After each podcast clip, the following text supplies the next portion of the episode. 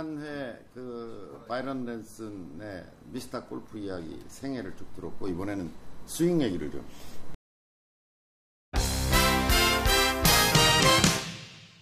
이제 지난 시간에는 생애의 이야기를 했다면은 우리가 그러면 바이런 넬슨의 스윙은 다른 스윙과 어떻게 다르길래 그 선수는 그렇게 잘 쳤는가 이 얘기 우리가 조금 해보려고 그래요. 제가 미리 예고하면서 여러분들 보고 그 스윙 한번 미리 보십시오. 예습하십시오 했었잖아요.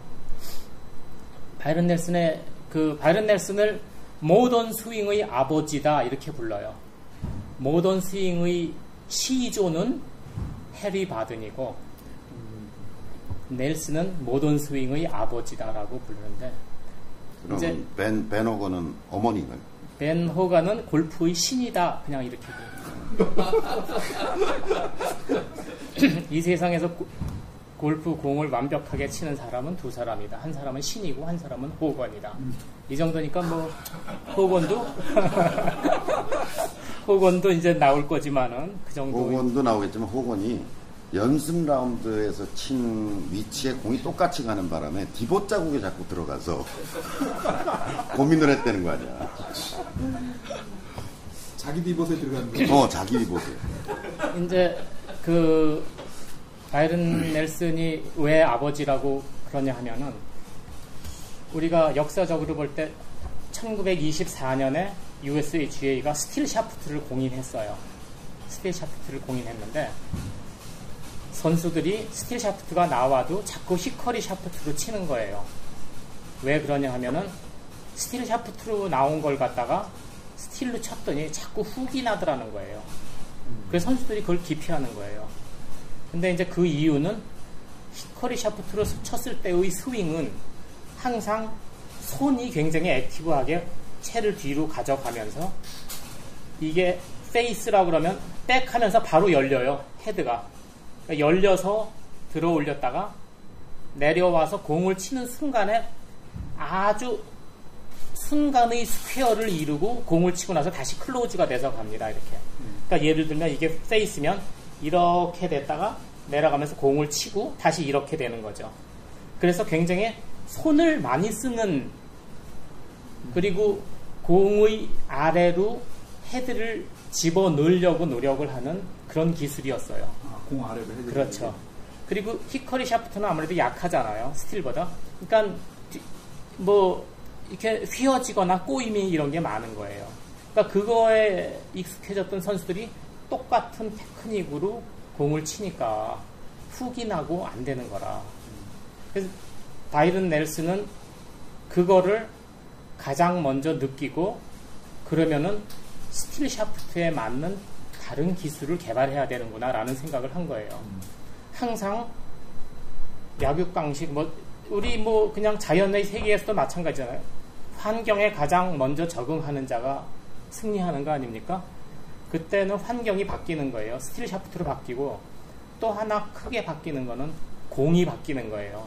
1931년에 USGA가 공의 크기를 갖다 1.62인치에서 1.68인치로 바꾸는 거예요. 왜냐하면 스틸 샤프트가 나와서 스틸 샤프트가 굉장히 강하니까 공을 더 멀리 칠 거다. 그러니까 더 멀리 못 가게 하기 위해서 1.68인치로 공을 바꾸는 거예요. 아, 그러니까 공 바뀌었지, 샤프트 바뀌었지. 그런 상황에서 새로운 스윙을 개발해 내는 거예요. 그러니까 다른 선수들이 고심을 하고 hickory 샤프트를 계속 치고 스틸 샤프트를 기피할 때 넬슨은 혼자 가서 어떻게 하면 이게 square로 올 것인가를 갖다 계속 연구를 한 거예요. 그래서 항상 챔피언은 새로운 스윙을 가지고 나오는 거 아니겠습니까? 그래서 연습을 해가지고 완성을 해가지고 나와서 치기 시작하니까 진 사라센이 바이든 넬슨이 공 치는 모습을 보고 저 스윙으로는 프로에서 살아남기 힘들 텐데 이렇게 평가를 하는 거예요. 아까 얘기했다시피 토미 아무어도 어떻게 저 선수가 프로에서 칠 수가 있느냐.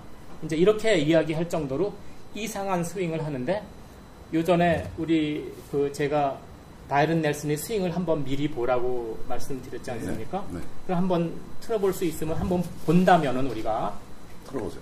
네, 들어보겠습니다.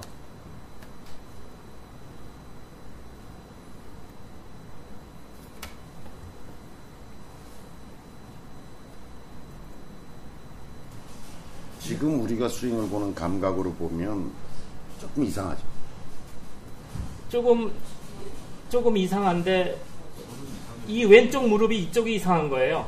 치고 나서 이렇게 이렇게 치고 나서 피죠. 여기가 좀 이상하지 않나 한번 보십시오. 지금의 아마 레슨 프로들이 저걸 보면 저 스윙은 참 많이 고쳐야 되는 스윙이라고 얘기할 거예요. 주저앉았다가 일어나는 것 같아요. 친다. 현대 스윙은. 타이거 우즈를 보면 타이거 우즈가 왼쪽 무릎이 부상이 돼서 여러 번 수술했지 네, 않습니까? 네. 공을 추, 추는 순간에 왼쪽 무릎에 굉장히 많은 충격을 받으면서 일어나지 않습니까? 땅을 눌렀다가 땅의 반동으로 일어나는 건데 바이런 넬슨은 무릎을 왼쪽 무릎을 굽힌 채로 칩니다. 예. 그리고 그리고 백스윙 할 때? 오른발도 네. 많이 펴져요. 백스윙 이- 할 때도 예. 오른발도 많이 펴지죠. 예. 그- 그렇고요. 오른발도 펴지고. 그러니까 이 넬슨의 스윙은 그 당시 선수들이 보기에 아주 이상한 거예요. 치고 나서 치고 나서 위로 이제 올라가니까. 근데 사실은 수 있겠네요. 사실은 넬슨은 치는 순간에 무릎이 양쪽 무릎이 굽혀지면서 약간의 레터럴 무브먼트가 있는 거예요. 여- 옆으로 이동하는 거예요. 몸 전체가 몸 전체가 이동하면서 치고 있는 겁니다. 지금. 그래서 제가 여러분들이 보면은 눈에 좀 걸리는 부분이 있을 거라고 했는데 이 부분이 완전히 다른 거예요. 하체를 쓰는 방법이. 근데 그 바이런 넬슨은 어, 그 hi- hickory 샤프트에 비해 가지고 스윙이 굉장히 upright로 바뀌었고요. 옛날엔 저보다 평평하게 갔는데 upright로 바뀌었고 그 다음에 저렇게 치니까 공의 탄도가 달라지더라는 거예요. 탄도가 달라져가지고 이런 공 있죠 왜 공을 치면 처음에 쳤을 때 낮게 가다 계속 위로 올라가는 거 예. 낮게 가다 이렇게 계속 올라가다가 떨어질 때 되면 그 밑에 깃발이 있는 거예요. 아, 그래서 뚝 떨어지는 거. 그런 공을 가장 먼저 넬슨이 치는 거예요. 근데 저런 하체, 무릎 운동을 함으로써 바이런 넬슨은 골프 역사상, 스윙을 하는 역사상, 현재까지도 아까 이야기했지 않습니까? 옛날 스윙은 오픈했다가 순간의 square, 다시 close. 예. 그렇지만 바이런 넬슨은 square 상태로 클럽을 가장 오래 가지고 하는 선수예요. 공을 칠 때 square가 순간이 되는 거 아니고 공의 뒤부터 square, 치고 나서도 square. 그래서 그 square를 11인치나 유지했다는 거예요. 찍어보 11인치 square. 그러니까 이런 거예요. 스윙을 할 때 원을 그리지 않습니까? 원을 그리는데 밑에가 일직선이 되는 원을 그리는 거예요. 백 했다가 공을 칠 때 밑에서 일직선, 그 다음에 원. 다른 선수들은 그냥 원이면은 그 순간에 square가 되고 다시 원으로 들어가는데 이 선수는 밑에서 무릎을 움직이면서 옆으로 이동하면서 square 상태를 이- 유지했다 이거죠. 그래서 가장 square를 오래 유지하는 선수였고 많은 선수들이 감탄했대요. 왜냐하면 디봇을 내는데 잔디 떨어져 나가는 디봇 자국이 다른 선수들랑은 확연하게 달랐대요. 왜냐하면 오랫동안 유지하니까 아주 얇은 디봇을 길게 냈다는 거예요, 이 선수는. 그래서 이 선수가 내는 디봇을 보면 1달러짜리 지폐가 항상 떨어져 나갔다는 거예요. 그래서 그것을 보고 하비 패닉 같은 이제 그 티칭 프로 유명한 하비 패닉 같은 그 teacher들은 저렇게 디봇을 내야 된다, 얇게. 근데 그 얇게 내려면은 square 상태를 오래 유지해야 되는데 그런 상태를 오래 유지할 수 있겠느냐. 그거를 이제 보여드리기 위해서 아까 그 이제 스윙을 이제 한번 우리가 봤고요. 네, 또 하나는 넬슨은 공이 바뀜으로써 거리는 덜 나가지만 치기가 더 쉬워지는 걸 발견했대요. 왜냐하면 공이 커지면서 커지니까요. 위에서 아래로 내리쳐도 공이 잘 들고 스핀이 더 잘 먹더라는 거예요.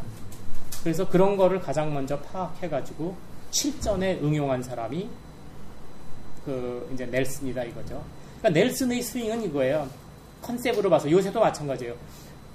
헤드가 원을 그리면서 뒤로 백하면은 그 원의 궤적에 대해서 계속 square예요.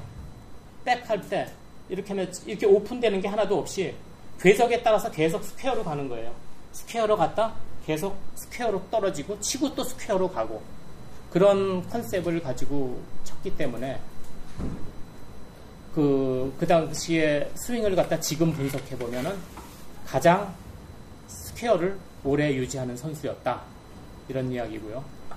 그, 그렇게 훅, 훅을 내던 거를 이런 기술로 치니까 훅이 안 나더래요. 그래서 그 넬슨은 시합 다니면서요. 연습을 안 했대요. 11연승 할 때 연습을 안 했대요. 가면 보통 공을 10개 정도 칠까 말까 하고 들어왔대요. 왜냐하면 사람들이 하도 많이 구경 오고 자기는 그 스윙을 완성하고 나서는 연습이 필요 없다고 생각했다는 거예요. 항상 자기는 이 스윙을 하면 되는 거고 또 넬슨은 다른 사람들보다 경쟁력을 가졌던 게 그, 그 기술을 skimming이라고 그러는데요.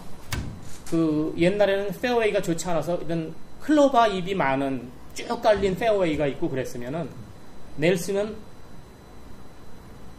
그 보통 치는 대로 치면은 볼과 헤드의 페이스 사이에 클로바 이파리가 끼면은 miss shot이 나는데 넬슨은 정확하게 공만 딱 떠내는 기술이 있었다는 거예요. divot도 안 내고. 그 skimming 기술이 다른 선수들은 안 했던 기술을 이 선수가 이제 했다는 거고요. 그래서 그 USGA에서 나중에 골프 스윙, 골프 클럽과 골프 공의 신제품이 들어오면 테스트하는 로봇을 만듭니다. 그 로봇가 공을 쳐보고 공도 테스트하고 그러는데 그 로봇이 만들어졌을 때 로봇의 별명을 이름을 짓는데 그때 그 이름을 진게 1960년대에 진 건데 이름을 지었을 때 그것을 아이언 바이런이라고 진 거예요. 그러니까 로봇인데 아이언 로봇이지만 그 이름은 바이런이다. 바이런 넬슨만큼 잘 치는 스윙이 없다고 평가를 받은 거죠.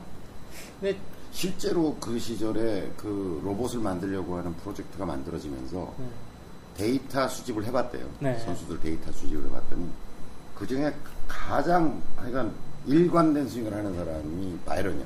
아, 그래서 그 기계를 만드는 과정에서도 바이런의 스윙을 네. 참조를 했기 때문에 아이언 바이런이라고 얘기했다고.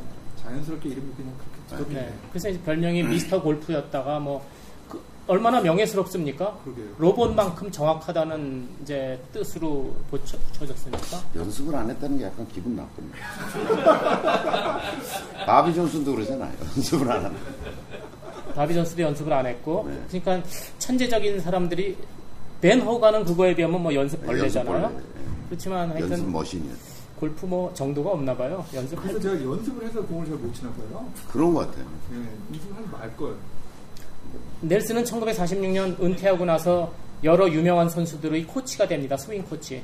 그래서 톰 왓슨의 스윙 코치, 켄 벤추리의 스윙 코치, 스윙 코치를 했고 1960년에 아놀드 파마가 나타나면서 TV에 골프 중계 방송을 하기 시작합니다. 그럼 시청자들한테 스윙을 분석해서 설명을 해줘야 되잖아요. 네, 누가 제일 먼저 초대받았겠어요? 넬슨. 네, 넬슨이 제일 먼저 초대받아서 한참 동안 방송의 해설자 노릇을 했습니다. 제 1세대 해설자가 바이런 넬슨이었습니다. 그래서 넬슨 전체를 44년, 45년, 46년을 보면은 토탈 69번 출전해서 32승, 2등 13번. 그 1944년부터 46년까지고요. 같은 시기에 벤 호간이 32승 할, 넬슨 32승 할 때 벤 호간 13승, 샘 스니드 10승. 그러니까 비교되지 않는 그. 어, 했고요. 지금도 많은 골프 미디어나 골프 전문가들 사이에 넬슨이 위대하냐, 호간이 위대하냐 그런 서로 논쟁을 많이 벌이고 있습니다.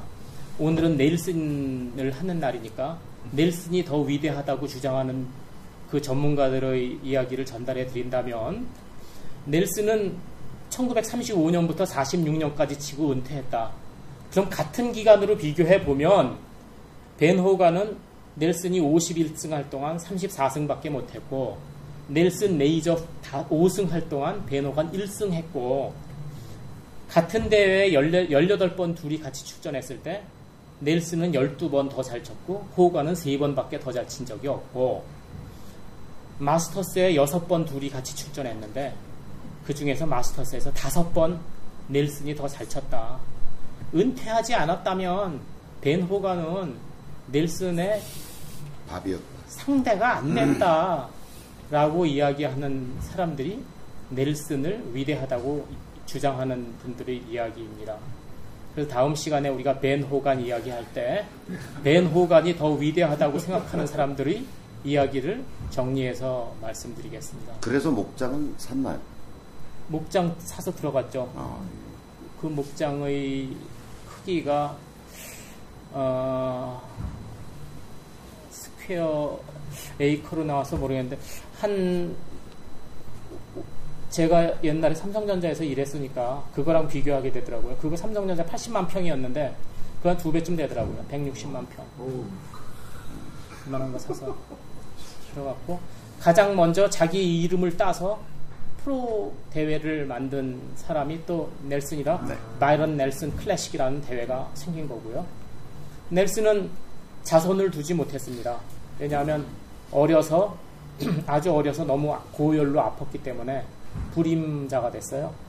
그래서 자, 자손을 두지 못했고 지금 이제 현재는 넬슨의 이름만 남았고 아무것도 남은 게 없습니다. 모든 것은 다 박물관으로 갔고 그래서 넬슨 이야기는 어, 우리가 이 정도까지 할까 합니다.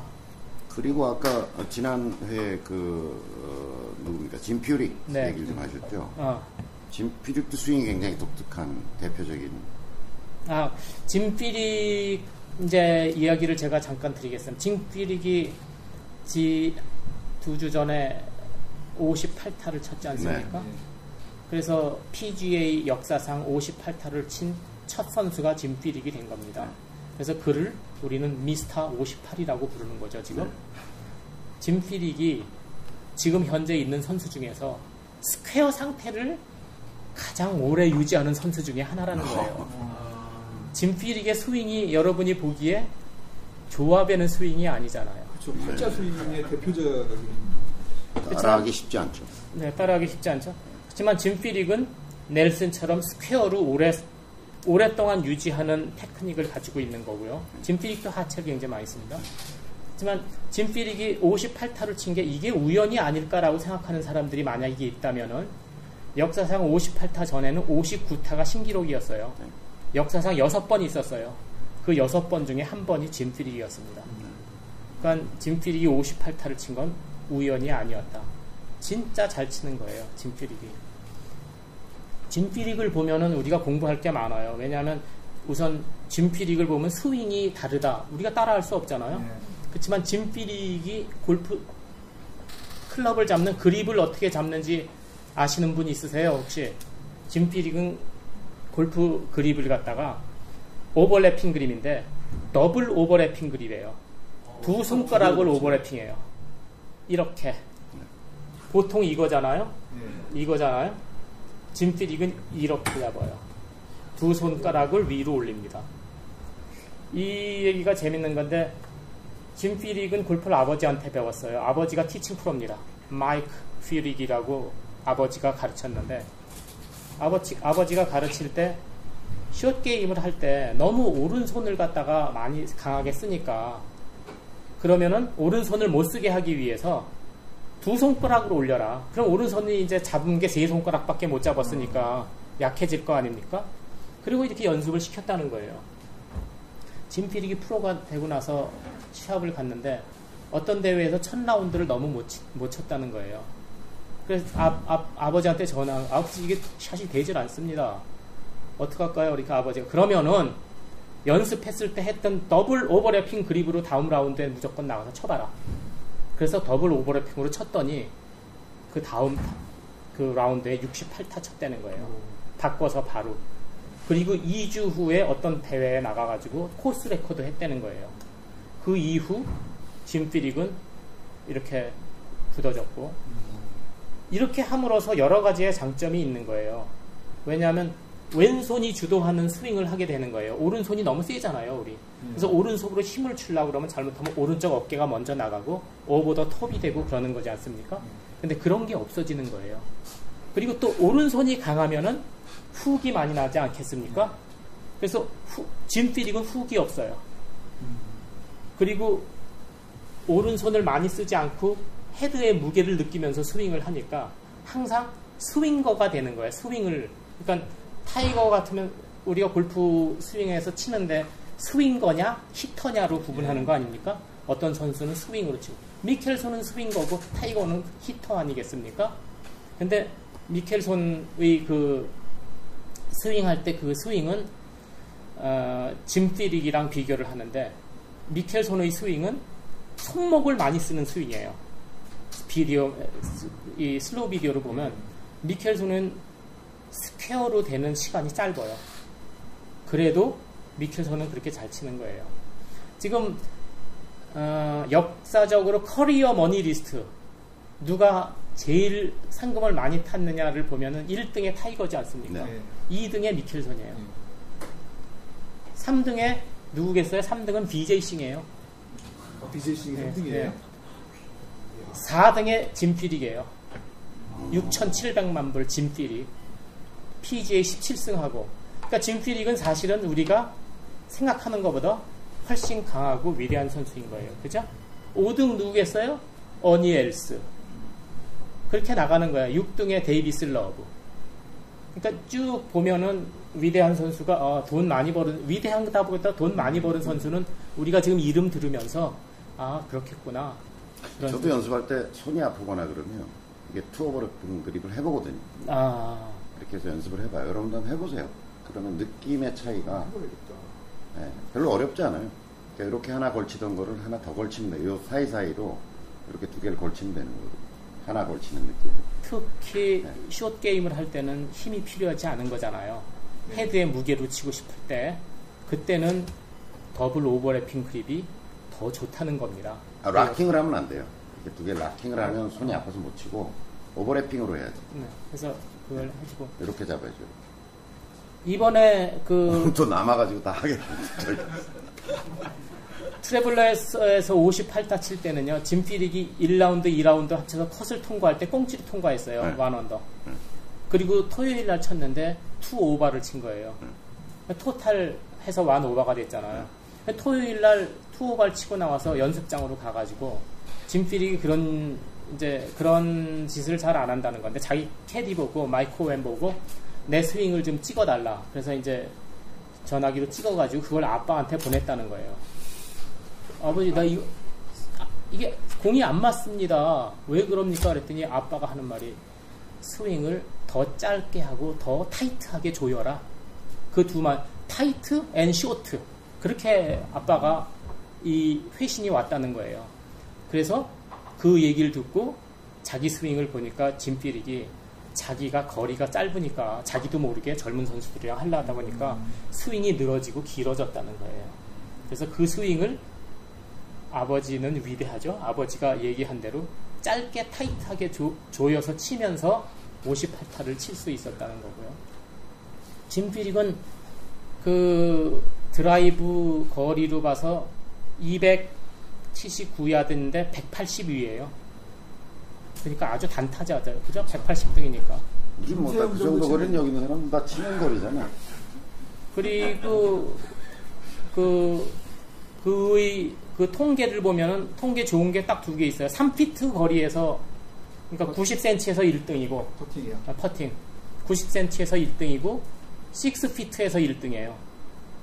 그러니까 숏 퍼팅을 잘한다는 거잖아요. 그렇지만 저는 그 통계 자료를 찾아보고 그것은 의- 의미가 없다고 생각했어요.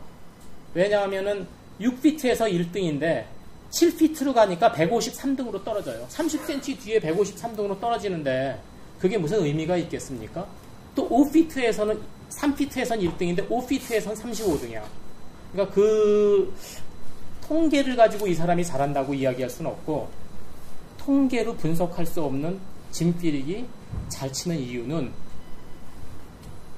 코스 매니지먼트가 좋다는 거예요. 그건 다른 말로 하면 되게 심플하게 이야기하면 머리가 좋다는 겁니다. 짐 피릭이. 음.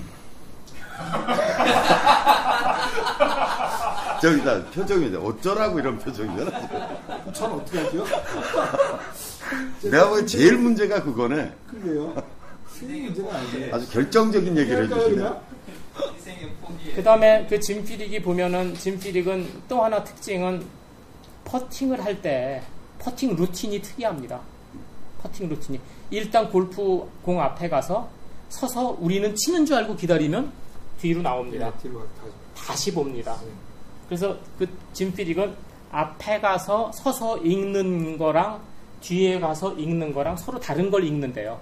앞에서는 공이 얼마나 빠른 스피드로 쳐야 되나를 읽고 다시 뒤에 가서 보면서 한 컵 브레이크, 두 컵 브레이크 이걸 읽는다는 거예요. 되게 특이하죠. 그 사람은 퍼팅 루틴이. 근데 또 특이한 게 짐 퓨릭이 골프 퍼팅 그립을 cross hand로 잡아요. 왼손이 밑으로 가는 거죠. cross hand. 근데 짐 퓨릭이 요새는 많이 잡지만 요전에 그 올림픽 때 보니까 마지막 라운드 리디아 고 박인비 그 다음에 필러 이 세 선수가 모두 네, 역그립. 역그립이더라고요, 네. 셋 다. 네. 그렇게 유행인 거예요, 역그립이 많이 요새는. 근데 짐 퓨릭의 아버지가 짐 퓨릭한테 골프를 가르칠 때 역그립으로 가르친 이유가 단순했어요. 아놀드 파마와 게리 플레이어가 내가 다시 골프를 배운다면 나는 옆그립을 잡겠다. 이렇게 얘기했다는 거예요. 그래서 아들을 전혀 망설임 없이 옆그립을 잡게 했다는 거고요. 그 최근에 보면은 뭐 닉팔더 같이 위대한 선수들도 자서전을 보면은 내가 다시 골프를 시작한다면 옆그립으로 하겠다.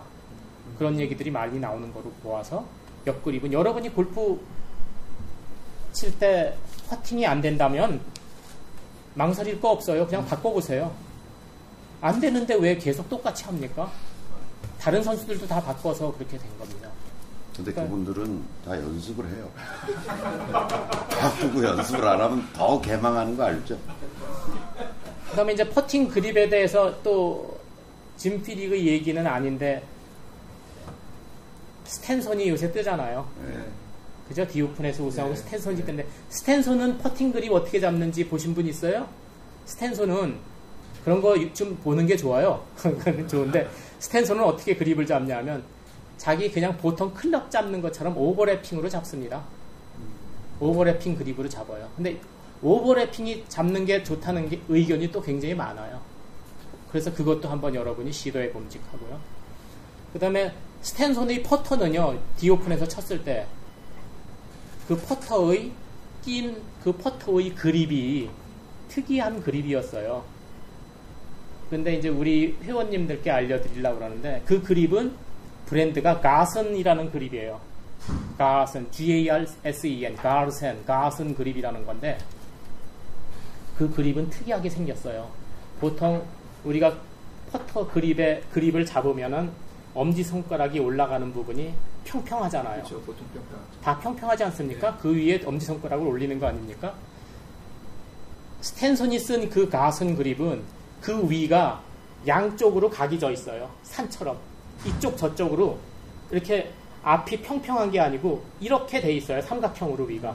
그러니까 가운데가 불뚝 나오고 이렇게 이제 각이 져 있는 거예요. 그래서 각이 졌기 때문에 오른손 엄지손가락을 이쪽 저쪽에 대야 되는 거예요.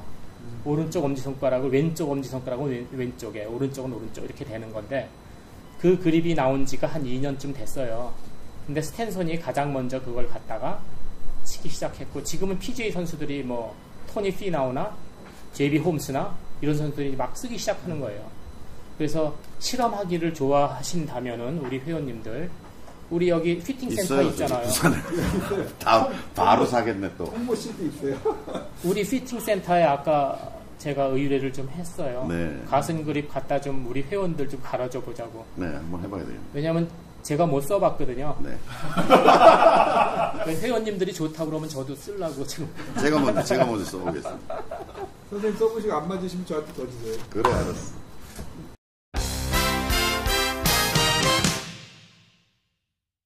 자, 지금, 어, 레프님 나와서 이런저런 얘기를 쭉 해주고 계신데, 1권이, 1권이 이제 어디까지였죠? 마지막, 일, 1권이 이제 1권에선 돌아가신 분들을 썼기 네, 때문에 그렇죠. 예. 세상을 떠나신 분들만 써서 세베 발레스테로스까지 썼고요. 예. 이거는 살아있는, 살아있는 분들에 애. 대해서 네. 썼기 때문에 현재 살아있는 분 중에 제일 나이 드신 분이 아놀드 파머입니다. 두 번째 책이 나왔습니다. 그러니까 뭐 1권과 2권이라고 얘기할 수 있는데 두 번째 책은 이제 여기 보면 아놀 파마, 게리 플레이어, 잭 니클라우스, 리 트레비노, 톰 왓슨, 닉팔도, 타이거 우즈까지 3권도 쓰셔야 되겠습니다. 타이거 우즈 이후에도 많지 않습니다. 그래서 하여튼 2권 뭐 제목은 이제 The Golfer라고 되어 있고요. 그래서 이 책이 나왔는데 어, 따끈따끈하죠 지금. 네, 여기 출판사 사장님도 나오셨는데. 네.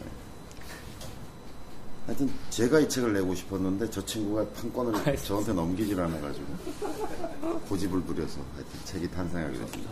1권보다는 편집 상태가 굉장히 좋은 것 같습니다. 그래요. 이게 뭔가 전문가의 손길이 닿은 것 같은. 일, 그 2권은 이제 프로가 하셨고요. 네. 1권은 그냥 제가, 했고. 제가 하고 싶은 대로 했더니 그렇게 됐습니다. 예, 그래서 편 아, 읽기도 좀 편하, 봤습니다. 어, 읽기도 좀 편하게 되어 있고. 그래서 요거를 어쨌든 출판사 대표님이 오셔가지고 여쭤봤어요. 저희가 공부를 하는 게 나을지 아니면 출판사에서 서점에서 사는 게 사실 좋을 수도 있거든요.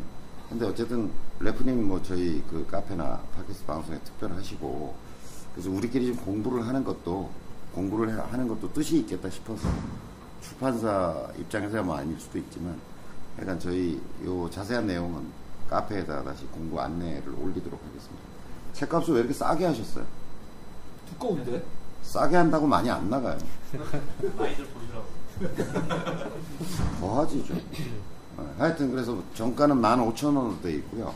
저희가 그 대표님 오셨으니까 의논해가지고 공구 가격 책정해가지고 바로 올리도록 하겠습니다. 그래서 여러분들 기다리던 책이 나와서 아무튼 축하드립니다. 거의 안 내면 술래 가위바위보! 오, 짜릿짜릿해. 아, 자, 카메라가 위를 보고 있으니까 손을 약간 네, 얼굴 높이까지. 예. 네. 갑니다. 자, 안 내면 술래 가위바위보!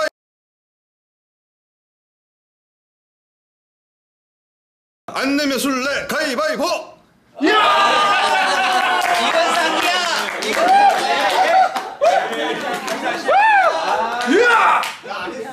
보내고 싶었는데. 아 감사합니다. 아, 이거 쓰지도 못하겠네 이거 어떻게? 아, 보내고